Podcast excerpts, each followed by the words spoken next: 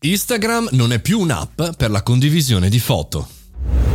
Buon venerdì e bentornati al caffettino, sono Mario Moroni come ogni giorno alle 7.30 lanciamo un podcast che parla delle novità del nostro mondo. Oggi il nostro mondo è Instagram e sono le foto perché Adam Mosseri, il head di diciamo Instagram, il boss, il capo, è abbastanza chiaro sulle operazioni, su cosa deve fare Instagram.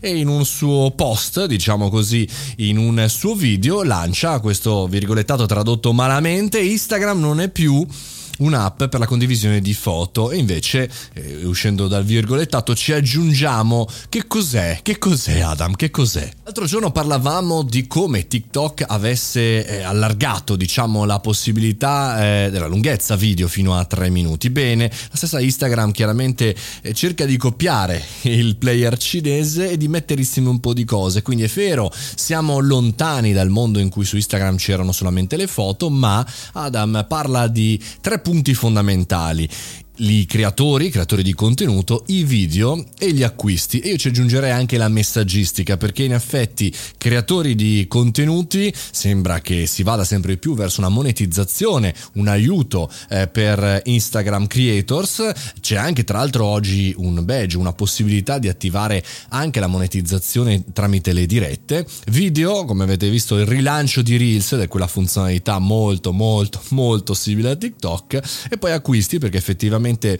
eh, lo shop eh, è sempre più importante. Tra l'altro eh, nei prossimi mesi verrà testato ancora di più la possibilità dell'acquisto in app, per cui ancora un altro passaggio che sembra sempre che stia per partire e poi non parte mai.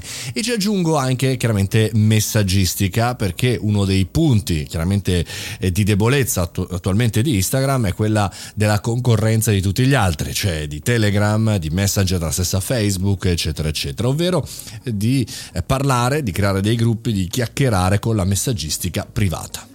Parliamo di numeri però, perché se è vero che uno insegue l'altro, TikTok e Instagram, però per il momento i numeri dicono che la stessa Instagram ha ancora la meglio su TikTok, con circa 1,2 miliardi di utenti eh, attivi ogni mese contro i 730 milioni dell'app eh, cinese, dati eh, di statista.com. Però ecco qui il punto, cioè se uno copia l'altro, poi gli utenti capiranno dove stanno andando, cioè io vado su TikTok, vado per perché ci sono i video brevi ed ora me li mettono lunghi, quindi vado su Instagram e là me li rimettono brevi come su Reel.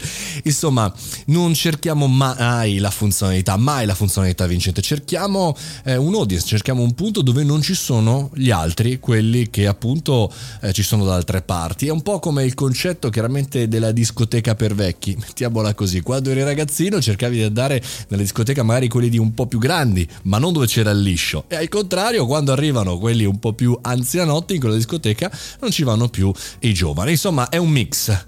ci sono queste insegne fuori. Tu in quale discoteca vuoi andare? Discoteche a parte, beh insomma potremmo, potremmo, divertirci questo weekend, non so, ma le hanno aperte poi le discoteche, ma chi lo sa, forse all'aperto si può fare, ma vabbè chi se ne frega, ci sentiamo lunedì alle 7.30 sempre qui col podcast Il Caffettino, se ti è piaciuto condividilo con un amico, ma insomma mi fa piacere, fai bravo!